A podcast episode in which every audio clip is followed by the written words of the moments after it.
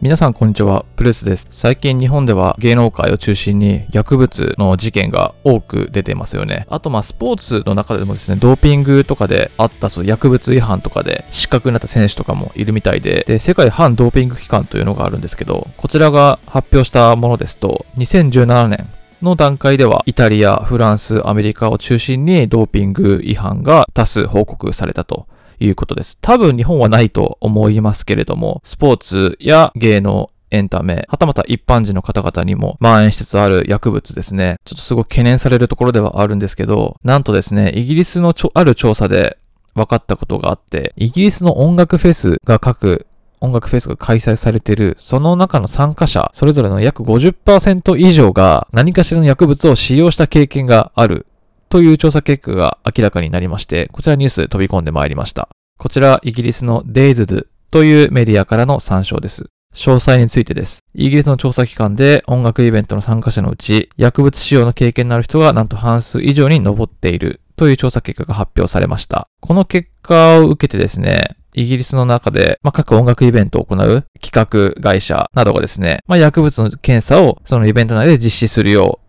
という声も一般から上がっております。で、この調査が明らかになった背景としては、今イギリスの中では音楽フェスとかクラブイベント、様々なイベントの中で薬物による死亡事故が増加傾向にあるということで、それを取り締まるためにですね、まず調査をしている。こちら2019年はさらに件数が増加するんじゃないかっていう懸念もなされていまして、少し心配な声も上がってます。イギリスの非営利団体の会長の人が言ってるんですけれども、まあ、こちら薬物の撲滅ですかね、に関する非営利団体の会長さんがおっしゃってることで言うと、まあ、今までもね、フェスの中、フェスを通して薬物検査を率先して行ってきましたけれども、まだそれが普及には全然至ってない。ですので、また改めて今回調査を行って、世間に、まあ、まだ一般にも薬物が広がっているんだっていう事実を明らかにしたかったというふうに話してます。さらにガーディアンの取材に対しては、まあ有名なメディア誌ですね。現場での検査、現場というのはイベントですね。イベントでの検査が薬物による死亡事故をなくす一番有効な手段だと語っています。もちろん薬物を検査することが普通になってくれば、より多くの命を救うことができると信じている。フェスやクラブにおいては、まずドラッグを検査して使っているか使ってないかの判断をちゃんとするべきだ。というふうに主張しています。これに対しては私も同意ですね。また、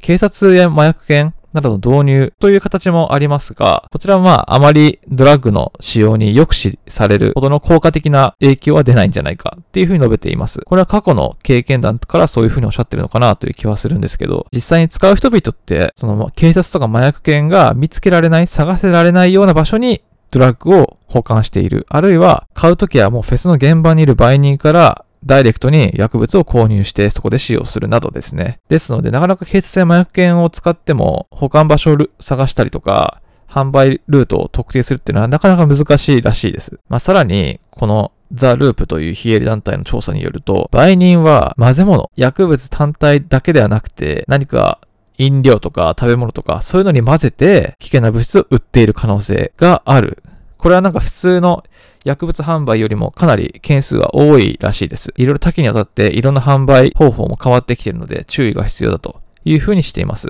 これを聞いてしまうと薬物と音楽って切っても切り離す関係になってるのかなっていうちょっと懸念がありまして、非常に心配なニュースかなというふうに思いました。まあぜひね、薬物の検査が一般のところでもしっかり行われるようになって、特に音楽のイベントなど使っている可能性が非常に高いとされるところでは、ちゃんと検査を行って薬物撲滅に向けて取り組んでもらいたいなと。これも日本も同じだと思いますね。クラブとか夜の夜遊びとかでですね、施設とかで行われている薬物検査、簡易的でもいいと思いますけど、薬物検査が行われることによって、一人でも多くの検挙とか薬物を使うことを止めるに、止めることが可能になってくるかなというふうに思っております。以上、プルースでした。